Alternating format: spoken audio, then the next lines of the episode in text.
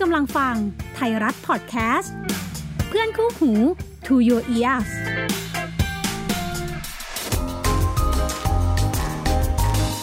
SME Scale Up brought to you by ธนาคารกรุงเทพ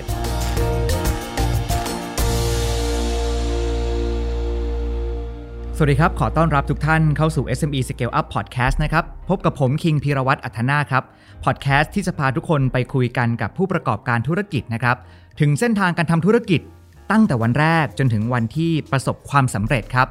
เพื่อที่เรานั้นจะได้ร่วมกันค้นหาเคล็ดลับ Scale Up รวมไปถึงเทคนิคดีๆ ที่ SME มือใหม่สามารถนำไปใช้ได้ ด้วยไอเดียสร้างสรรค์ เพิ่มคุณค่า กลายเป็นลูกชุบไทยสไตล์โมเดิร์นครับ วันนี้ครับเราพูดคุยกันกับคุณซินีนาฏประเสริฐพักดีหรือว่าพี่เอนะครับเจ้าของธุรกิจบ้านลูกชุบครับพี่เอสวัสดีครับ ค่ะ สวัสดีค่ะ พี่เอครับเกริ่นให้ฟังเบื้องต้นหน่อยได้ไหมครับว่าธุรกิจบ้านลูกชุบนี้เป็นยังไงบ้างครับ เริ่มต้นจากคุณแม่ทำขนมลูกชุบมาเมื่อ 46 ปีที่แล้วก่อนนะคะ จริง ๆ คุณแม่ก็เป็นแค่แม่บ้านคนหนึ่งที่อยากมีไรายได้พิเศษเพิ่มเติมในชีวิตประจำวัน ก็เลยขวนขวายจะหาทำนู่นทำนี่ขาย ก็เลือกมาหลายรายการครับปรากฏว่าไม่ลงตัว ก็เลยมาเลือกตัวลูกชุบที่จะทำขาย ในชั่วโมงนั้นแม่บอกว่าขนมลูกชุบที่มีขายอยู่ในตลาดเนี่ย ที่เขาทำสวยก็ไม่ค่อยอร่อย ที่เขาทำอร่อยก็ไม่ค่อยสวย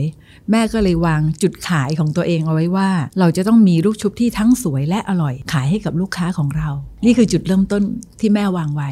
ทีนี้ช่องทางการขายมาจนถึงวันเนี้ยครับค่ะ46 ปีแล้ว บ้านลูกชุบมีช่องทางการขายยังไงบ้างและลูกค้าเราเป็นใครครับ พูดถึงช่องทางการขายเนี่ยเราขายไม่ค่อยเก่งเท่าไหร่นะครับเพราะว่าเราไม่ค่อยขวนขวายมากในเรื่องการขาย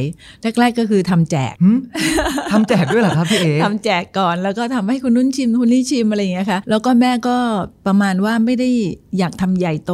แค่อยากมีตังค์ไปทำบุญเท่านั้นเอง ไม่ได้อยากทำอะไรเยอะแยะเอ่อแม่เขาก็จะทำอยู่ในบ้าน ไม่เปิดหน้าร้านทำอย่างนี้อยู่เป็นนานจนกระทั่งเราเนี่ยมารับช่วงต่อแม่เนี่ยถึงได้ออกมาเปิดหน้าร้าน แล้วก็ขายในวงกว้างขึ้น เห็นบอกว่าตอนนี้มีหลายสาขาด้วย ก็ไม่เยอะนะคะ 3 สาขาเองค่ะ ที่กรุงเทพก็มี 2 แห่งที่จรันสนิทวงศ์ซอย 50 แล้วก็ถนนอรุณอมรินทร์ใกล้โรงพยาบาลสิริราชนะครัคะบต่างจังหวัดก็มีที่ปักช่อง ที่เดียว แล้วที่บอกว่าตอนแรกเนี่ยเราทำจากในบ้านไม่ได้มีหน้าร้านอะไรใหญ่โตใช่ไหมครับ แล้วลูกค้าของเราหาจากไหนอะครับพี่เอตอนแรก น่าจะเป็นลักษณะปากต่อปากอืมคนหนึ่งซื้ออร่อยก็อะบอกต่อกันเรื่อยๆ แล้วก็คนอื่นก็มาซื้อตาม แล้วช่วงแม่มาอยู่ที่กรุงเทพเนี่ย เราก็เริ่มเอาไปฝากขายตามร้านเบเกอรี่ที่มีชื่อเสียง จริงๆ แล้วเห็นว่าลูกชุบนี่มีประวัติความเป็นมายาวนานมากเลย พี่เอเล่าเกร็ดความรู้ประวัติศาสตร์ของลูกชุบให้ฟังหน่อยสิครัเอาบเท่าที่รู้นะคะ ตอนที่เริ่มทำลูกชุบเนี่ยเราก็ศึกษาว่าลูกชุบเป็นขนมประเภทไหนมาจากไหนอะไรยังไงนะคะเอ่อสมัยนั้นเนี่ยเราก็มีข้อมูลว่าขนมลูกชุบเนี่ยเป็นหนึ่งในขนมที่มาจากโปรตุเกสอืมยุคเดียวกับทองหยิบทองหยอดฝอยทองอะไรครับอย่างเงี้ยนะคะ แต่ส่วนตัวเองในฐานะที่ทำขนมตรงนี้มานานเนี่ย เรามีความรู้สึกว่า ลำพังภูมิปัญญาของคนไทยเรา แค่เอาถั่วมากวน แล้วก็มาเชฟเป็นขนมรูปร่างต่างๆ เนี่ยคิดว่าคนไทยทำเองได้ คิดเองได้โดยที่ไม่ต้องไปก๊อปปี้ใคร เพราะในตำนานที่เขาบอกว่าเราก๊อปปี้มาจากขนม marzipan ของยุโรปเนี่ย ตัว marzipan เนี่ยเราก็ซื้อมาลองทำดูแล้วมัน มันก็ไม่ได้อารมณ์ของลูกชุบเลยอะค่ะอืมเป็นไปได้ไหมว่ามันเป็นการคิดพ้องกันของผู้คนที่อยู่ในภูมิภาคที่แตกต่างกัน ถ้าย้อนกลับไปในวันแรกอะครับ เห็นบอกว่าตอนแรกก็ไม่ได้ชื่อว่าบ้านลูกชุบด้วย ใช่ค่ะ เพราะว่าตอนที่แม่เริ่มทำขนมลูกชุบขายเนี่ยคุณพ่อรับราชการอยู่ที่จังหวัดอุดรธานีตำแหน่งพาณิชย์จังหวัด แล้วแม่กับพ่อเขาก็เลยตกลงร่วมกัน ว่าเออเราทำขนมขายเนาะใช้ชื่อลูกชุบพาณิชย์ดีไหมแล้วทำไมจากลูกชุบพาณิชย์ ถึงเปลี่ยนมาเป็นบ้านลูกชุบล่ะครับพี่เอ เราก็พยายามอยากจะทำให้แนวโน้มของขนมที่เราทำเนี่ยมันเคลื่อนไปข้างหน้า อยากให้มันมีอะไรใหม่บ้าง ถ้าบอกว่าเป็นลูกชุบพาณิชย์เนี่ยมันก็ดูเหมือนกับว่าจะโบโบซะหน่อยไหมอะไรอย่างเงี้ยค่ะ แล้วเราก็พยายามจะใส่ความทันสมัยเข้าไปในรูปแบบของขนมที่เราทำถ้าเรายังเป็นลูกชุบพาณิชย์อยู่เนี่ยมันเหมือนมันจะไปคนละทางอะค่ะครับก็พยายามเปลี่ยนเป็นชื่ออื่นที่ครอบคลุมแล้วก็เข้าใจได้เลย ตอนแรกๆเนี่ยลูกชุบพาณิชย์ที่ทำมาเนี่ยเป็นยังไงบ้างครับพวกสินค้าลูกชุบของเราหน้าตาเป็นยังไงครับพี่เอชุดเดิมที่แม่เขาทำมาเนี่ยก็จะเริ่มต้นจากลูกชุบภาพผลไม้รวม ก็เป็นชุด original ของเรา แล้วต่อมาเราก็จะมีพวกส้ม ท้อ ผลไม้มงคล แล้วก็เชอร์รี่ ไล่เรียงตามลำดับมาก็ค่อยๆคิดอะไรใหม่มาเรื่อยครับๆแต่ก็ยังไม่หลากหลายมากนัก มาหลากหลายมากนักตอนที่เริ่มมาจับ ต่อจากแม่มากขึ้นนะคะ ถ้าอย่างนั้นผมถามต่อเลยกันแล้วกันครับว่าวันที่คุณแม่ถ่ายโอนธุรกิจมาให้พี่เอรับช่วงต่อเนี่ยครับพี่เอวางเป้าหมายไว้ยังไงครับ ไม่ได้มีเป้าหมายที่จะ maximize profit อะไร แต่สิ่งที่ตั้งใจก็คือว่าจะทำให้ดีขึ้นเรื่อยๆ ไม่ใช่เป้าหมายทางตัวเลข แต่เป็นเป้าหมายทางด้านวิธีคิดในการทำงาน ว่าเราอยากจะพัฒนาสิ่งนี้ให้ดีขึ้น มีมูลค่ามากขึ้น แล้วถ้าไปได้ไกลถึงขนาดที่ว่าจะเป็นตัวแทนของประเทศไทยได้ด้วย เรายิ่งยินดี ทำยังไงเนาะให้คนที่มาเมืองไทยแล้วเขาคิดถึงขนมลูกชุบ แล้วเขาอยากจะซื้อกลับไปฝากคนที่บ้าน ทีนี้พอพี่เอมีความตั้งใจที่อยากจะต่อยอดธุรกิจ บ้านลูกชุบที่รับต่อมาจากคุณแม่ ให้ไปต่อได้ไกล แล้วก็เป็นตัวแทนของความภาคภูมิใจของคนไทยของขนมไทยเนะครับแล้วพี่เอมีการเตรียมตัวยังไงบ้างครับ มีใครเป็นเพื่อนคู่คิดในเส้นทางธุรกิจนี้บ้างครับ ก็มีทีมงานที่ทำงานด้วยกันมานาน ไม่ทิ้งกัน เราก็อยู่ด้วยกันมา 40 ปีมั่ง 30 ปีมั่ง 20 ปีมั่ง อะไรอย่างเงี้ยค่ะ เรียกว่าแทบไม่ค่อยมีการเปลี่ยนบุคลากรเข้าออกเท่าไหร่เลย อยู่ด้วยกันก็ช่วยกันทำช่วยกันคิด แล้วที่ปรึกษาทางธุรกิจล่ะครับ คนที่คอยให้คำแนะนำให้ความช่วยเหลืออะไรต่างก็มีธนาคารกรุงเทพมั้งคะ ถือว่าเป็นหน่วยงานที่มีบุญคุณกับเรามาก เรากล้าพูดได้อย่างเต็มปากเลยว่า เราจะเดินมาถึงวันนี้ไม่ได้เลย ถ้าไม่มีธนาคารกรุงเทพเป็น backup ให้ เพราะว่าในการทำงานแต่ละขั้นตอนเนี่ย เราจำเป็นต้องใช้เงินทุน แล้วเราเองก็ไม่ได้ร่ำรวยมาเราก็ทำของเรามาเรื่อยๆ เวลามีเงินเยอะเราก็ทำแยะ เวลามีเงินน้อยเราก็ทำน้อยตามกำลังของเราไป แต่ในบางครั้งเนี่ยในการทำงานเนี่ยเราจำเป็นต้องใช้เงินทุนเยอะกว่าที่เรามีอยู่ แล้วก็ได้อาศัยแบงก์กรุงเทพเนี่ยแหละค่ะ ได้เป็นที่พึ่งพายามยากๆการเปลี่ยนแปลงที่พี่เอมอง มันมีผลต่อลูกชุบของเรายังไงบ้างครับ วันนี้เนี่ยเรามีลูกชุบดีไซน์ใหม่ที่กล้าบอกได้เลยว่ายังไม่มีใครตามเราทันครับซึ่งก็คือตัว Coffee Bean แล้วก็ยังตามมาด้วยช็อกโกแลต Lover ซึ่งอันนี้ก็เป็นสิ่งที่เราภูมิใจมากที่เราเดินมาถึงจุดนี้ได้ แล้วต่อจากเนี้ยเราก็ยังมีแผนที่จะทำสิ่งที่ล้ำกว่าคนอื่นอีกเรื่องหนึ่งกำลังอยู่ในขั้นตอนเตรียมงานนะคะ จะเป็นเซตลูกชุบแบบ DIY DIY ค่ะ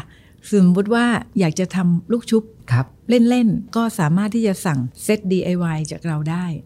คุณก็รับกล่องที่เราเตรียมของทุกอย่างให้พร้อมหมดเลยครับเอาไปปั้นชุบให้เป็นลูกชุบฝีมือคุณเอง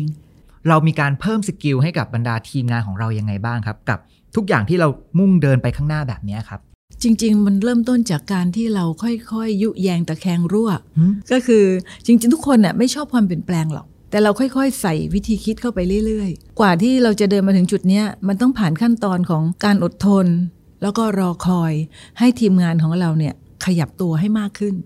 ไม่ใช่ว่า เราพูดปั๊บแล้วเราจะได้สิ่งที่เราต้องการเลย เพราะว่าในการทำงานเนี่ยตัวเองเป็นแค่คนคิดแล้วก็วางแผน ไม่ได้เป็นคนที่ลงมือเองงั้นเราก็อดทนคอยรอเวลาให้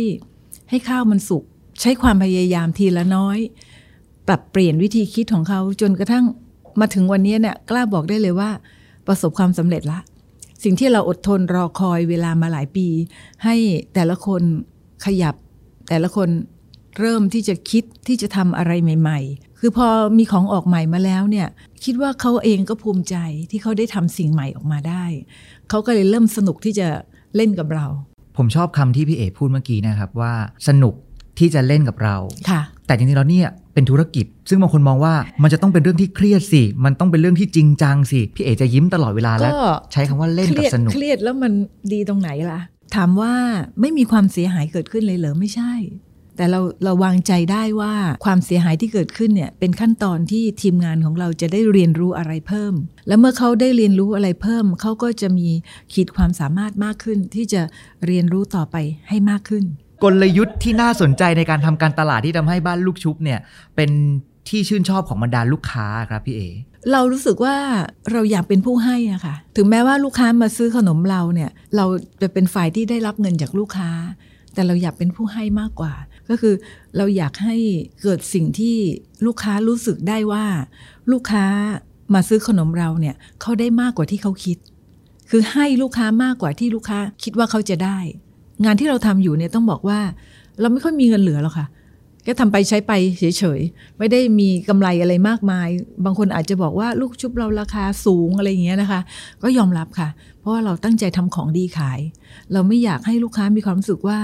เอ้ยเมื่อก่อนอร่อยกว่านี้ทำไมเดี๋ยวนี้ไม่อร่อยเลยอะไรเงี้ยไม่อยากให้ลูกค้ารู้สึกอย่างนั้น เราก็พยายามจะคงคุณภาพไว้ให้ดีที่สุด และถ้าได้มากกว่านั้นก็คือทำให้มีคุณภาพดีกว่าเดิม ผมเชื่อว่าถ้าเกิดว่าใครที่ฟังพอดแคสต์อยู่กับเรามาตั้งแต่ตอนต้นนะครับน่าจะเห็นคำตอบแล้วแหละว่าทำไมบ้านลูกชุบถึงยืนหยัดอยู่ได้อย่างแข็งแกร่ง แม้ว่าหลายครั้งจะมีบททดสอบเข้ามาธุรกิจอื่น อาจจะมีเซเซอาจจะล้มไปบ้าง แต่ว่า บ้านลูกชุบยังคงยืนหยัดได้เคียงคู่กับลูกค้าค่ะสิ่งหนึ่งก็คือการดูแลใจ แล้วก็ค่ะการได้ใจของลูกค้าถูกไหมค่ะครับ พี่เอมีจุดแข็งอื่นๆอีกไหมครับ ที่ทำให้แบรนด์ของบ้านลูกชุบประสบความสำเร็จจนถึงทุกวันนี้ครับ น่าจะมีอยู่จุดเดียว จุดเดิมที่พูดเสมอว่าเราพยายามที่จะไม่หยุดนิ่งกับที่ เราพยายามที่จะ move on ไปข้างหน้าตลอดเวลา แล้วก็ เราจะไม่หยุดแค่นี้ด้วย ถ้ามีโอกาสจะทำให้สินค้าของเรา มีคุณภาพดีขึ้น มีแพ c เกจิ้งที่ดูเหมาะสมมากขึ้น เราจะไปต่อ ตราบเท่าที่ยังมีแรงอยู่ ลูกชุบกลายเป็นข่าวดังไปทั้งประเทศ แล้วก็อืมคนทั่วโลกน่าจะรู้จัก เพราะว่าน้องลิซ่าแบล็ k พิงค่ะเขาถ่ายรูปลงใน IG Story อืมใช่ไหมครับ คนก็เลยมองว่า เนี่ย ขนมไทยก็คือซอฟต์พาวเวอร์แบบหนึ่งอือฮึลูกชุบเองก็ represent ความเป็นซอฟต์พาวเวอร์ในแบบของไทยได้เหมือนกัน พี่เอ ค่ะ มองยังไงครับ แล้วจะต่อยอดได้ยังไงอีกบ้างครับ เราไม่ได้คิดมากมายว่าซอฟต์พาวเวอร์คืออะไรยังไง เราแค่ว่าอยากจะทำสิ่งที่ดี ๆ ให้ผู้คนได้มีขนมดีๆ อร่อยๆ ทาน แล้วก็ถ้ามันจะเป็นซอฟต์พาวเวอร์ไปถึงขนาดเป็นกระแส ทะลุออกไปนอกประเทศได้ ก็ไม่ปฏิเสธค่ะยินดีค่ะ เห็นบอกว่าจะมีโปรเจกต์ที่อยากจะจัดเตรียมเป็นเหมือนสถานที่ ที่ให้คนต่างชาติได้มาลองเรียนรู้เกี่ยวกับลูกชุบด้วยเหรอครับพี่เอโปรเจกต์นี้เออจริง ๆ ต้องบอกว่าบ้านเรือนไทยของเราเนี่ยมีอยู่แล้วสร้างมา 35 ปีละ เป็นบ้านที่คุณพ่อรักมาก แล้วก็อยู่ที่บ้านนี้จนกระทั่งเสียชีวิตไปที่บ้านหลังนี้เลย เมื่อคุณพ่อจากไปแล้วก็ได้รีโนเวทบ้านใหม่ทำให้เป็นพื้นที่สาธารณะที่คนในซอยสามารถจะมาใช้ประโยชน์ร่วมกันได้ ก็ทำสวนหย่อมให้คนมาเดินเล่นนั่งเล่นได้ แล้วใต้ถุนเรือนไทยเนี่ยเราก็กะว่าอยากจะทำเป็น demonstrate วิธีทำลูกชุบให้นักท่องเที่ยวหรือลูกค้าที่อยากจะดูเนี่ยได้ได้ดูว่าเออเราทำลูกชุบกันยังไง สามารถจะมา DIY อย่างเงี้ยแหละค่ะครับทำเองแล้วก็เอากลับบ้านไปได้ด้วยมีกล่องใส่ให้ด้วยอะไรอย่างเงี้ยนะคะ น่าจะเริ่มได้เมื่อไหร่ครับกำหนดที่เปิดแน่นอนตอนนี้น่าจะเป็น 26 กันยายนปีนี้ค่ะ คุยกันมาจนถึงตรงนี้แล้วเนี่ยอยากให้พี่เอช่วยสรุปเคล็ดลับหรือว่าแชร์ไอเดียสำหรับคนที่ทำธุรกิจเพื่อให้ธุรกิจเนี่ยสเกลอัพก้าวข้ามผ่านทุก ๆ ปัญหาและข้อจำกัดต่างๆ ได้ครับ ไม่รู้ว่าวิธีคิดของเราจะใช้ได้กับคนอื่นไหมเนาะแต่อย่างแรกก็คือว่าไม่ว่าจะมีอะไรเกิดขึ้นเนี่ยเราจะพยายามทำให้ดีที่สุด ถ้ายังไม่ได้อย่างที่ต้องการจะให้เป็น เราก็อดทนรอคอย แต่ที่สำคัญที่สุดก็คือ เราต้องทำงานด้วยความรู้สึกที่ไม่ทุกข์ครับก็คือมีความสุขกับการทำงานให้ได้ แต่ไม่ใช่ว่าชีวิตไม่มีปัญหาไม่มีอุปสรรคนะ เพียงแต่ว่าเรามองในแง่ดี และข้ามผ่านสิ่งเหล่านั้น ทุกคนครับ วันนี้ที่เราได้พูดคุยกันกับธุรกิจของบ้านลูกชุบก็จะเห็นภาพชัดเจนเลยนะครับว่ากว่าจะมาเป็นบ้านลูกชุบได้แบบทุกวันนี้ผ่านอะไรมาบ้าง ย้อนกลับไปตั้งแต่วันแรกครับ เมื่อ 46 ปีก่อน จุดเริ่มต้นจากลูกชุบพาณิชย์ในรุ่นคุณแม่ มาสู่รุ่นของพี่เอครับที่เข้ามารับช่วงต่อ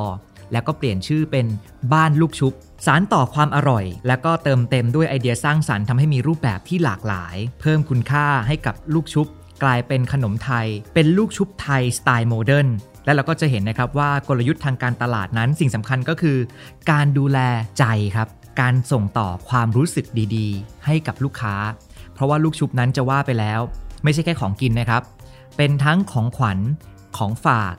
ของที่ระลึก บางคนก็เลยใช้คำว่าเป็น emotional marketing ครับ เป็นการตลาดที่เกี่ยวข้องกับความรู้สึก การส่งต่อความรู้สึกดีๆ ให้กับลูกค้าแล้วก็ทุกๆคน จากบ้านลูกชุบ ได้ส่งต่อความอร่อยไปถึงบ้านลูกค้า นี่คืออีกหนึ่งธุรกิจที่น่าสนใจ และเราได้มาร่วมเรียนรู้กันในวันนี้ครับ บ้านลูกชุบ ขนมแห่งความสุข สุขที่ได้กิน สุขที่ได้ให้ วันนี้ขอบคุณแขกรับเชิญของเรานะครับ พี่เอ๋ซินีนาถประเสริฐพักดี เจ้าของธุรกิจบ้านลูกชุบเป็นอย่างมากเลยนะครับ ขอบคุณยินครับดีค่ะ สวัสดีค่ะ แล้วกลับมาเจอกันได้ใหม่นะครับ SME Scale Up Podcast ใน EP ถัดไปครับ จะเป็นธุรกิจไหน รอติดตามกันด้วยนะครับ สวัสดีครับ คุณกำลังฟังไทยรัฐพอดแคสต์เพื่อนคู่หู To Your Ears